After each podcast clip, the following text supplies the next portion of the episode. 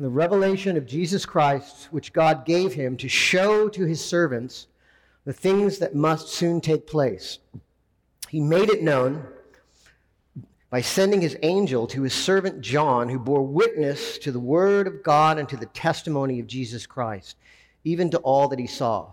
Blessed is the one who reads aloud the words of this prophecy, and blessed are those who hear and who keep what is written in it, for the time is near. Please be seated.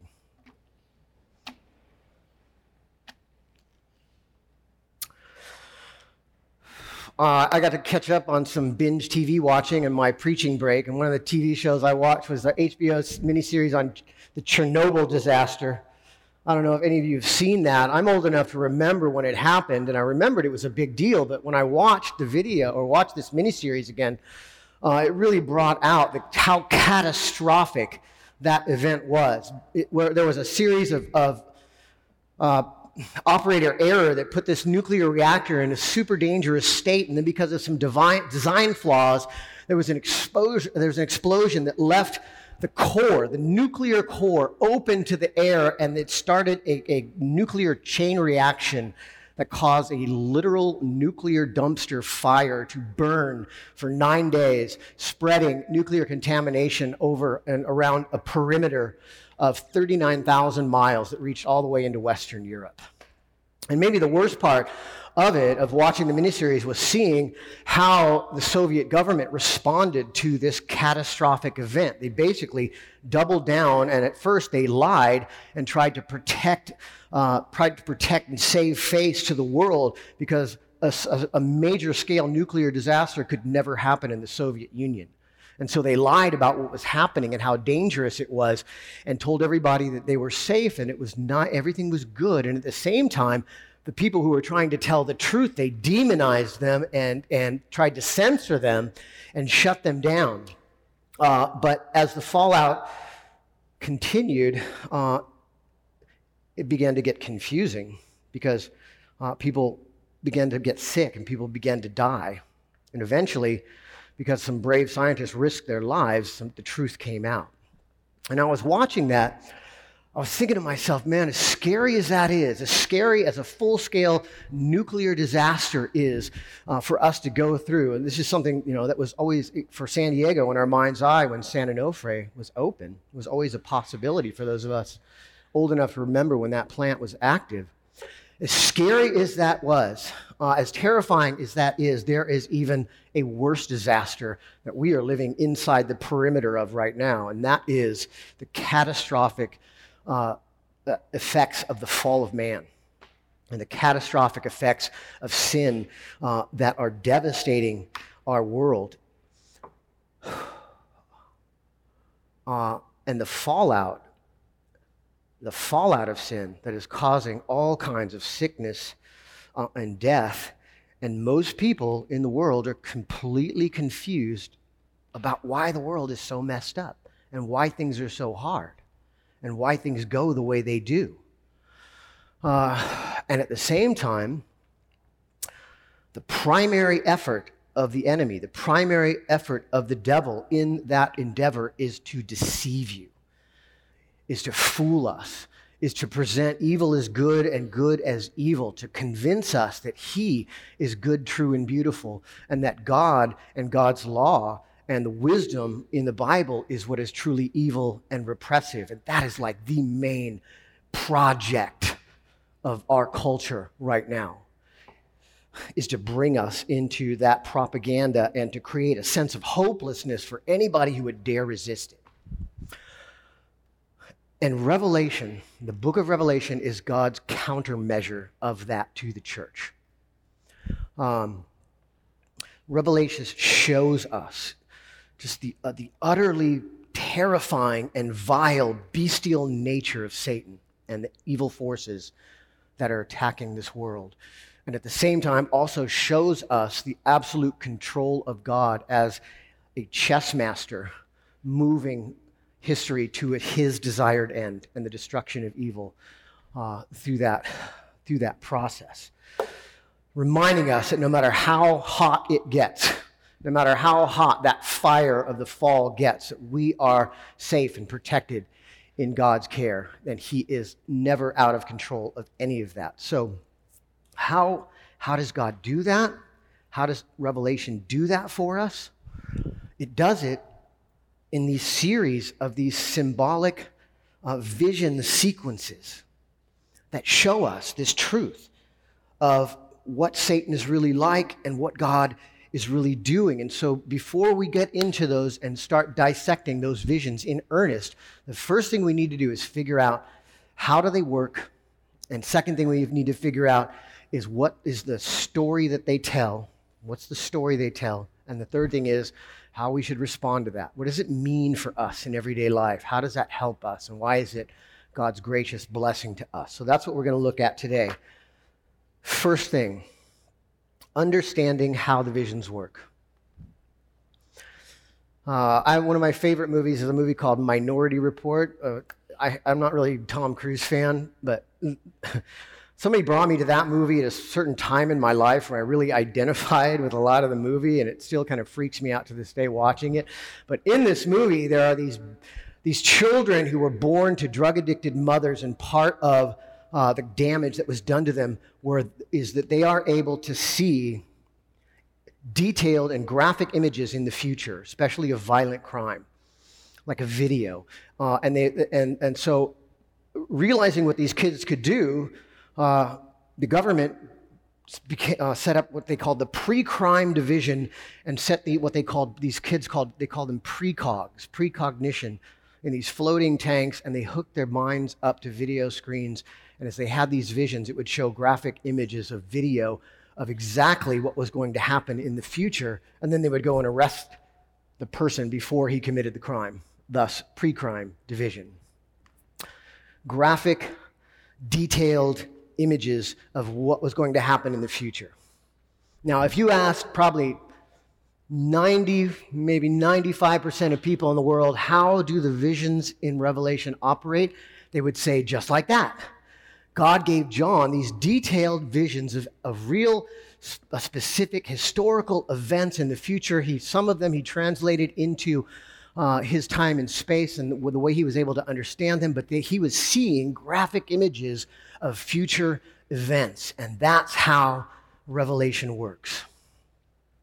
But let's try that out. Let's run that out with some of these, with some of these vision sequences and see if that actually if even makes sense. Uh, and some of them Maybe, but as we go along, I want you to see what happens as we go along. So let's start with an easy one. Let's start with, let's think about Revelation chapter 11. There's the vision of two witnesses uh, in Jerusalem witnessing for God for 1,260 days. There's a lot of like debate on who those people are. Like a lot of people believe those are actually two people, and that uh, it's maybe Elijah, maybe it's Moses, maybe it's Enoch. There's all kinds of debate about who that might be, uh, but that's seen as two people, even though in earlier parts of the book, the witnesses are clearly defined as the church. And when, whenever in Revelation we get a real clear definition of a symbol, we should, we should really hold on to that because they're few and far between. And that's an easy interpretation. However, maybe, right? Could be two guys, could be two, two prophets uh, reincarnated or brought back to life or come down into Jerusalem. It could be, maybe. Uh, but let's move on. How about Revelation chapter 9? There's a vision of locusts that are like horses. Locusts the size of horses. Uh, they're ready and arrayed for battle. They have golden crowns, human faces, women's hair, lions' teeth, iron breastplates, and tails like scorpions. Now, maybe some people argue that might be Apache attack helicopters. If you were living in the fourth century, you would have seen these as nomadic raiders that were coming into your village who had long hair and, and battle garb and iron chest plates. And uh, we talked about this in some of the first sermons that we gave, but it starts to get a little bit less likely that this is a actual vision. Uh, let's move on. How about Revelation 13. A beast with ten horns and seven heads rising up out of the sea. And this is the last one I'm going to say because almost everybody recognizes that this one is symbolic. at a, at a certain point in time, if you really look at the visions in Revelation, you have to get, you get to the point where you realize you just have to admit, okay, uh, we're not willing to go and just say Revelation is just a straight up work of science fiction. There's not going to really be a beast with seven heads rising up out of the sea. At some point, everyone has to admit these are visions, that they're symbolic, they're analogies for something. And, and that's true with all of them. So here's, here's the point. If, if John is not an ancient version of a precog who is seeing these graphic images of future events, how do these visions work? What do they do? What are they doing for us? Uh, to understand that, let's look at, let's listen to Revelation 1 1 again. Listen to the specific words. I'll highlight them as we go through. This is a little bit technical, this first point, so stick with me, put your thinking caps on. Take a deep breath. I promise when we get into points two and three, it'll be easier, easier to grasp. But let's, let's think hard about this for a minute, okay? Uh, so let's read. The revelation of Jesus Christ, which God gave him to show to his servants the things which must soon take place, and he made it known. A better, really, a better, stricter translation of that would be he signified it. It's the word sign that John uses in his gospel for the signs that Jesus did, which were, again, pictures of a greater spiritual reality. Uh, he made it known or he signified it by sending his angel to his servant John. Now, here's what's so important about that those phrases, revelation, to show, made known, uh, signified, all of those verses, all of those important keywords together happen in only other one place in the Bible, and that is in Daniel chapter 2. Daniel chapter 2, specifically in the story about King Nebuchadnezzar's dream. He has this dream of this giant statue with a head of gold and a chest of silver, legs of bronze, feet of clay. Uh, and then a giant stone is somehow carved out of the earth without human hands and smashes the statue, and then the stone grows into a mountain that fills the whole earth. And then Daniel interprets that dream. He interprets it. And how does he interpret it? Does he come to Nebuchadnezzar and say, Oh, Nebuchadnezzar, in the near future, a giant statue will be built on the plains of Babylon with a golden head and a silver chest? No, he doesn't say that. He says these are symbols of great kingdoms that will rule the world. And the symbol of the stone, we later find out, is a picture of Jesus, who destroys the kingdoms of man and then sets himself up as the mountain that rules over the whole earth. So, what's the point? What's the point? The statue is a symbol. The statue is an analogy. The statue teaches us supernatural truths. It's not a literal uh, vision of a future historical event. And because John ties that vision in Daniel so closely together with the visions in Revelation, we can be assured that's how the visions in Revelation work. They are, this is what they are. You can write this down if you're taking notes. The visions in Revelation, uh, they give us symbolic, the vision sequences show us the principles and patterns of current spiritual warfare. That's what they communicate to us. They teach us about how spiritual warfare is playing out in the world, what Satan is doing, what Satan is like, how God is countering that, and how God is bringing war to his enemies. That's how the visions operate. They are symbolic vision sequences that show us the principles and patterns of current spiritual warfare. So, now that we know that, now that we know how they work, we can go on and ask the question what's the story they tell? And that's going to be, I'm going to tell you this in two parts. First, from the satanic perspective. Uh, understanding the story the visions tell, part one. Uh, if Revelation gives us symbolic vision sequences that show us the principles and patterns of current spiritual warfare, what do these patterns and principles teach us? What story do they tell? The first thing they tell us is the utter, terrifying, and vile and bestial nature of Satan. of the enemy. I don't know, when you were growing up, maybe you were in, uh, as you watched Godzilla movies, and I'm, I'm sure you all did, of course, we're Godzilla fans. Maybe you were, maybe you're a Godzilla fan, maybe you're more of a Mothra person, maybe you're more like a Rodan kind of guy or gal.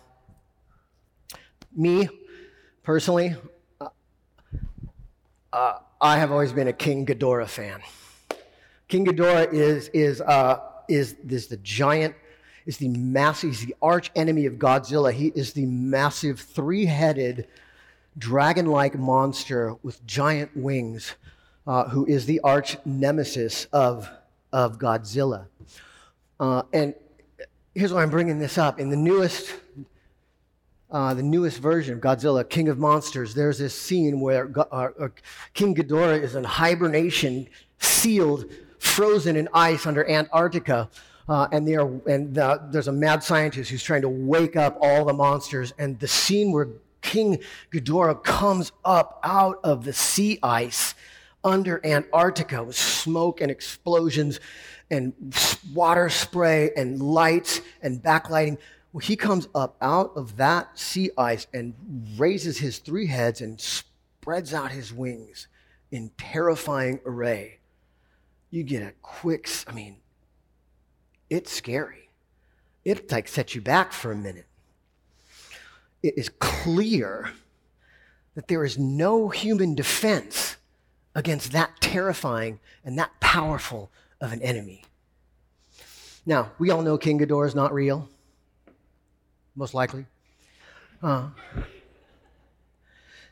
why does it freak you out? Why do you see that vision? Why do you see that movie and you see that terrifying image? What does it why does it still scare you a little bit? Why does it cause a little bit of a heart palpitation, maybe even a little bit of a, a nightmare if you're not ready for it? It's because it presents that idea to us of an utterly vile and reprehensible bestial image that cannot be defeated, and it sparks something out of our subconscious mind we recognize. There is something like that. There is something like that in the world. Here's the point Ishiro Honda, the creator of the monster series, of Godzilla, of uh, King Ghidorah, of all of those monsters, he was making an analogy. Those monsters represented the utter destructive power of nuclear war. In 1964, in Japan, that was a live issue. They had experienced the fallout and the destruction of nuclear warfare. For us as Americans, when the Godzilla series came over here, we were clueless. And that was part of Ishiro Honda's brilliance. He was able to present that into American culture in 1964 uh, and kind of sneak it in. This is what you did. Check it out. Um, this is what we've lived through. And so it was a, those monsters were a picture, they were an analogy of something that was real that was utterly terrifying, that was so destructive. Uh, and in the same way, that's how the images of, the, of, of Satan act in Revelation. I'm going to give you one guess. Uh, Honda pulled from a lot of different uh, things to create the images of the monsters and to create uh, image of King Ghidorah as well, from the Hydra, from a lot of things. But there was one image particularly that he borrowed to create that monster. I'll give you one guess. Anybody want to guess what it might be? And I saw a beast rising out of the sea with ten horns and seven heads and ten diadems on its horns and blasphemous names on its heads. And they worshiped the beast, saying, Who is like the beast? And who can fight against it? He thought that seven heads would be a bit much, so he kind of pared it down to three, but imagery is the same. And here's the thing it's not an image of nuclear war, it's an image of something far worse. It's an image of the utter catastrophic disaster of the breach, not of a nuclear core, but of creation and creator of all the, the catastrophic consequence of what happens in creation when God separates from it. The fallout of that, uh, the destruction of that. And Satan's goal is to convince you that none of that's true. Satan's primary goal is to lie to us, to lie to us about what's occurring and to present himself as good and true and beautiful, to present his ideas, his uh, to present to us dangerous traps that are like spider webs and convince them, us that they're harmless so that we get stuck into it. Paul says Satan disguises him as an angel of light, and Satan is a master. I mean, we talked about this a couple weeks ago. Satan is a supernatural intelligence. He knows more about what makes us tick than, than anyone other than God. He knows exactly what will entice our brokenness, what he can lay out before us, what he can lay out that looks like freedom, that looks like liberation, that looks like fulfillment.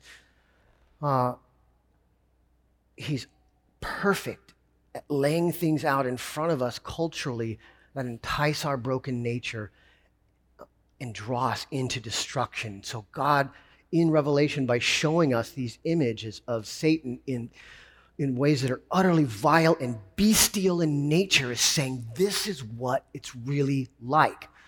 It is not liberation. It is not freedom. It will not bring you peace. The venom of it will at first dull your mind, but it will suck you in and suck you dry.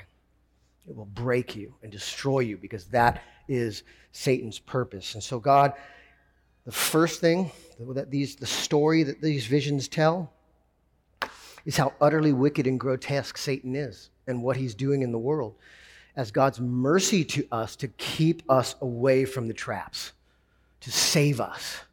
If you, were the, if you just had a long, hard day at work uh, and there was a, a, a pitcher of cool water, you might be tempted to, to refresh yourself in that water. But if someone was to tell you that water is drugged, and that water will cause you to go into a spiritual stupor so that you will forget who God is and what is good and will seek security and evil and destruction. You would stay away from that water, no matter how thirsty you might be, and find a better sense, a better refreshment. That's the first purpose of these vision sequences to show how wicked and evil Satan truly is. The second, second part of the story that the visions tell, the second and greater purpose is that these visions tell the power and victory of God through Jesus. The utter power and victory of God through Jesus in history. Um, this might come as a surprise, but not all of the destruction that we see in the book of Revelation, uh, not all of the warfare is caused by the devil. In fact, maybe most of it is God's warfare against the devil in the world. Um, he is making war on the enemy, cutting off options, removing supply, uh, blessings, provision, making it harder and harder and harder for Satan and, and, and those aligned with him to continue with their rebellion, always handing holding out mercy and forgiveness, and yet driving that rebellion to an utter end at judgment. I remember when I, most of you know my story, when I was coming to the end of my brutal rebellion against God, uh, there was one thing that scared me more than anything else. It wasn't getting uh, it wasn't getting killed, it wasn't getting arrested, it wasn't getting shot, it wasn't anything other than I knew that eventually God would start to put terrible roadblocks and catastrophes in my path as an act of mercy to get me to stop my foolishness. And you know what? he did. He did. Terrifying.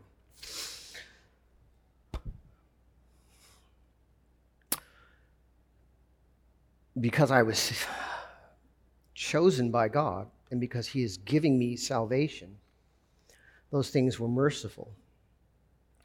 Uh, had I not, those things would be terrible. The visions in Revelation, many of them are pictures of God doing just that to the rebellion against Him. Very beginning, next week, we're going to talk about uh, chapter 6, four horsemen of the apocalypse. And the white horse rides out to conquer and, to, and be conquered. A lot of people think that must be Satan because there's so much destruction that comes with it. No, no, no.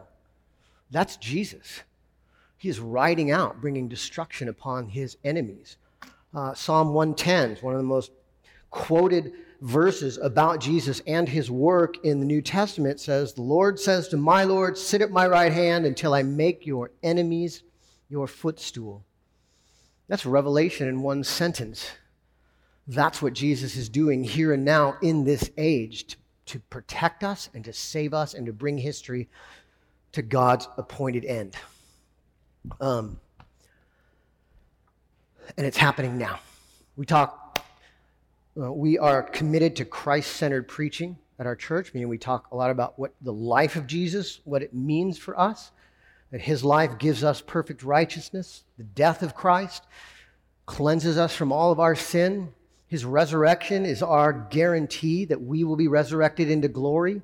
Uh, his ascension into heaven it assures us that he is now reigning uh, and praying for us as our intercessor. There's another part of Christ's work that theologians call the session of Jesus, meaning that Jesus is now sitting enthroned in royal power, bringing war against his enemies uh, and saving us from this evil age. And that's what Revelation is also about the greater and second, uh, second big picture uh, of, of these visions is God bringing war against Satan. And doesn't that, I mean, doesn't that give you a whole different perspective when you think about it that way? In an age and in a culture where all we hear about is the decline of the church, the shrinking of the church, uh, the church, and we're on the wrong side of history, and everything that's said against the church is said in a little bubble of culture that's only going to last for a little while. Uh, if you look at the history, the church has outlived every empire of man and will continue to do so until Jesus returns. We've got nothing to worry about. We have nothing to fear from the cultural narrative that's trying to convince us that things are going really bad. Have you ever, have you ever taken off in an airplane in the midst of a bad storm? and it's ra- raining, it's really bad storm. You take off, and it's dark, and it's turbulent, and it's shaking, the plane's shaking, and then at some point, you, you, you, pass through the clouds, and you get above the storm, and the sun comes out, and it's beautiful, shining, and everything, all that turbulence is below you. That's what, that's what life is like for us now. That's what the kind of life that we live in. Uh, we are now, we're in the turbulence. We're in the jet. We're taking off. We're getting shook up and shook around. Uh, but, but there's going to come a time when we bust through that cloud top and it's all behind us. And that is God's doing. That's not something that we're striving after. That is something that God has promised us will happen. You know, in the midst of that, God promises we're going to get shook up it's shaky. Maybe some of you are feeling some shakiness. But here's the thing the only thing that God allows to get shook in that are the things that can be shaken your idols, your sin, the things that distract you from the true power of God. In that ascent, God is shaking us up and shaking off those things which weigh us down. And He's replacing them with light, with hope, with beauty, with real goodness, with real truth. Uh, and so he promises not only to shake off all that stuff, but he also promises that we are going to break through those clouds real soon. Real soon. That's what Jesus is doing for us right now. He has already won the battle. Revelation is the story of Jesus' victory, putting all of his enemies under his feet. And so we have this tension as we're in time, but Revelation helps us to look past time and into eternity and gives us peace by knowing the big story. That's what Jesus is doing for us right now. So, how do we, last, in conclusion, conclusion, what does that mean for us? What does that mean? How do we respond to that? To all of that. And the first thing is, is to be uh, what Peter, what, what, uh, what Peter calls being sober minded. Being sober minded, uh, that's what that means. It means to be aware of where we are, that uh, to know, to, to, to contemplate that, that we understand that we are inside the perimeter of a cataclysmic disaster. And that will like help you set up realistic expectations for what life's going to be like. Uh, it doesn't call us to be paranoid, but it does call us to be cautious, to know that uh, our hearts and our inner voices are not the best place to go to recognize truth, but only in God's Word. That is where He's telling us what's really happening, and that's what we can trust. Uh, and so it helps us to set our expectations for this life accordingly. I was talking to a friend yesterday at a wedding. Um, we were talking about like just all the hardships that we're experiencing in life, and uh, they were, you know, they had some pe- friends that they knew that were going through real trouble, and we personally have gone through some really hard times recently. And if I was confused about where I am right now, if I was confused into thinking that this was somehow an expression of heaven, or that there was no trouble, or that there was no warfare, or that God uh, had somehow promised to keep me immune and safe from all of the collateral damage and, and, and, and trouble of this world, I would be really discouraged. But realizing that where I am, really, make no mistake, we are in a war zone. And that's going to affect you, not only in your own sin, but sin in the world against you. Uh, and so, look, recognizing that helps us to have a better expectation of what life is going to be like, and it helps us, it gives us hope.